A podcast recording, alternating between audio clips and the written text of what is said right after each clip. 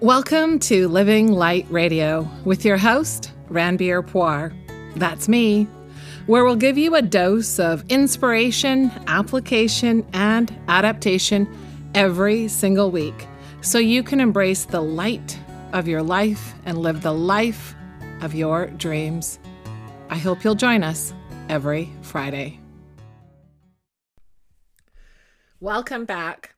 Last week, we started our discussion about how to deal with our day to day worries. Remember last week when I said that I learned how to worry right from the get go? I also had the following associations with worry that convinced me, without a shadow of a doubt, that my worrying habit was serving me. Number one, it made me feel like I was preparing. My worry drew my attention back to my current challenges or to my goals, and then that made me focus on the problem at hand, and then it made me focus on creating solutions to that problem. Kind of like the opposite of sticking my head in the sand. Please note, this is not true for everybody. Not everybody out there uses worry in this way, okay? It, it's not not true all across the board but it worked for me because that's how my brain is. You know, I just always used it to focus on solutions and moving forward. And worry was number two, my motivator. If I didn't get XYZ done, then I was going to suffer. And why would I want to suffer, right? So that's how worrying served me. And I convinced myself of that. My life challenges, or aka hardships, convinced me that I had to be on my toes at all times. Quite frankly, I learned to trust no one, really. If you recall last week, I told you that there was no choice between fight, flight, or freeze for me. I was always in fight mode. To me, it seemed like I had to fight for everything in my life or I would continue to suffer. And I gotta tell you, I did let go of my worrying habit once and for all for several decades, or so I thought. Some hints of it started to creep up around the time my mom got sick. Well, she was sick for most of my life, but she became very sick and she was about to pass away and um, it started to it, it began then. Then my dad passed away just 14 months after my mom. When I reflect on on this, it's clear that I was processing sadness, grief, heck of a lot of disappointment, and a big dash of worry. And then last fall, real worry overwhelmed me, hit me like a ton of bricks. I'm going to try to get through this passage right now without crying. I'm going to do that, but uh, I'm giving you fair warning. It's going to be emotional. So, what was it that made this worry rear its very, very strong hold over me again? Well, it was this my nephew got sick, and he's facing a really long healing journey. His courage, God, his courage, simply breathtaking. And I just couldn't fight off the old habit of worry when we were first originally told about what he was going to be going through. I am not comfortable sharing the particulars about him in this forum, but I can tell you about my experience when I found out what my family was about to go through. I can tell you that I couldn't make sense of what was happening to my family. Deep breath, deep breath. I felt panic. Oh, in ways that I hadn't felt in 20 plus years. In fact, that's a lie. I felt panic that I had never, ever felt in my whole life. And guess what followed my initial panic? Oh, yeah, my worrying habit. It kept me up at night. It made me sick to my stomach. Worst of all, it made me feel like I was going to lose faith. If you know me, you know how deep that is for me. I questioned God.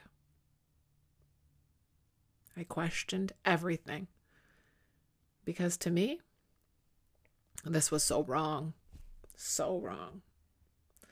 I knew my worry was spinning out of control. I could feel it.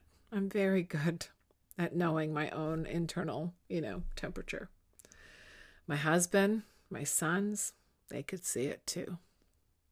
My ride or die friends, God, thank you for being there for me. Deep breathing again. I tried hard to cover it up. But you know what? I'd wake up feeling worried. When you feel helpless, worry can completely consume you and take over your entire existence. When I saw myself heading down that slippery slope, I knew I had to do something. And you got to remember, you don't always see it right away. It takes time to actually notice how much it's chipped away at your core, right?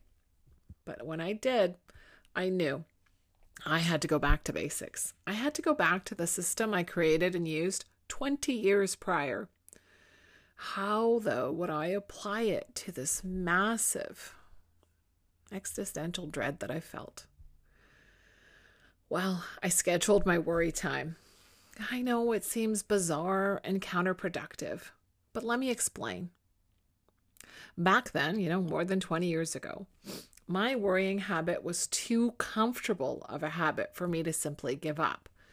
So, the system that I made up made me feel like I was meeting my husband halfway because he wanted me to let go of this and didn't think it was serving me and and he was right. I know that he was right. But because I wasn't ready to let go of it, and deep down, because I had convinced myself that it served me, it prepared me, it made me be ready for life and for success. So back then, this is what I did, and this is what I did again this past year. And here are my top three reasons why I think you should try it. It's called I Scheduled My Worry Time. Number one, it gives you permission to feel crappy. If you're like most people, you may feel guilty if you don't feel up all the time. It seems as though everywhere we look Instagram, Pinterest, F- Facebook you get my drift. Everything and everyone is trying to be perfect. Even when they're trying to be imperfect, they're trying to be perfect. I, I, I don't even have the right words for it, but everywhere you look, it's there, right? Uh, you're supposed to like always feel good. Anyway, and we're always supposed to be using affirmations and vision boards. Gosh, many of us hide our true worries. We're worried if we worry, we'll attract bad things into our lives, and you got enough problems, right? Plus, we don't want people to find out what our lives are really like. So we put on that highlights reel and keep on trucking. When we're constantly comparing ourselves to others, the worry and stress you feel if not like in most, if not all of your waking hours, like it just consumes you. It never ends. And it seems harmless, right? Because it's like little worries, but it actually, when you add it up, it compounds and it erodes at your spirit. It erodes at your self image.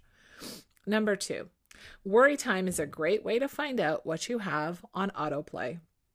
This is often the biggest challenge in creating lasting, lasting change. You don't actually know what you're telling yourself, but by writing out your worries, you get to see it. You get to see what you tell yourself. Number three, the beauty of taking something off autoplay and looking at it with your conscious mind is that you start problem solving. Worry time turns into solution time.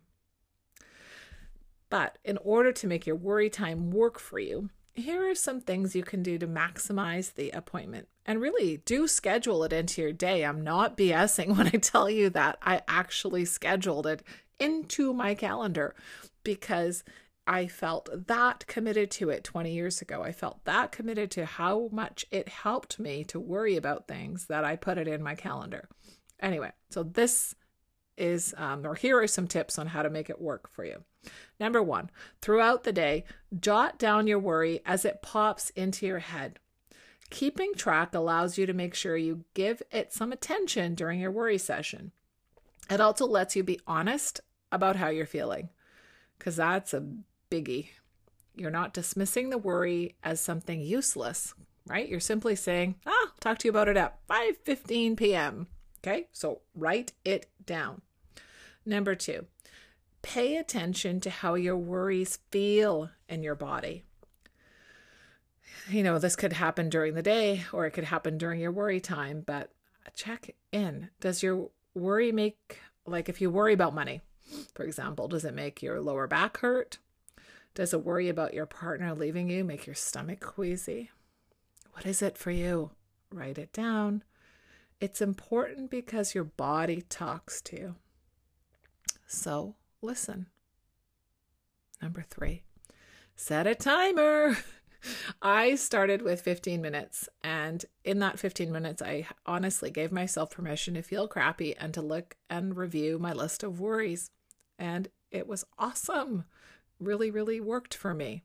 Number four, notice how you feel after you've given yourself this worry time. Do you feel satisfied? Do you feel silly? Do you say, What the heck? Am I doing this to myself? Did you say, Next time I need more time? Or maybe next time I need less time to worry? And lastly, did you start thinking about solutions? to your worries. I'd love to know. So if you can head over to our pod, uh, not our podcast, because that's where you are now. Goodness, if you can he- head over to our website and look for episode number 19 in the show notes and let us know like what are you doing with that time? It'd be so cool to hear your story.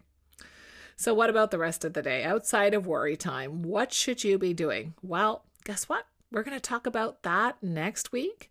And we're also going to talk about how to transmute your worries into energy that actually serves you, because that's what ended up happening to me. You know, I could say it was by accident because I had scheduled that worry time uh, for myself 20 years ago. Um, and now, again, like I said, I did it this year. I scheduled that time with myself to, you know, indulge in my obsessive behavior, but it ended up being able to teach me um, through my you know process of trial and error to create a system that actually works and it lasts and if i can use this uh, you know and have it last for that long in my life and then have it work for me in this very very challenging time and phase in my life i know that if you give it a shot and give it an honest shot don't go part way like lukewarm really dive in and be okay with worrying because it's real for you. Don't hide from it. The best way to create lasting change in your life is to be in reality and to accept it and to say, it's okay. It's okay. And it's going to be okay. Cannot wait to share with you next week what we think you can do with the rest of those waking hours because they're so valuable. Thank you, and I will see you next week. Thanks for tuning in today. Please don't forget to subscribe to this podcast and to visit our site, www.freewithin.me. Talk to you next week.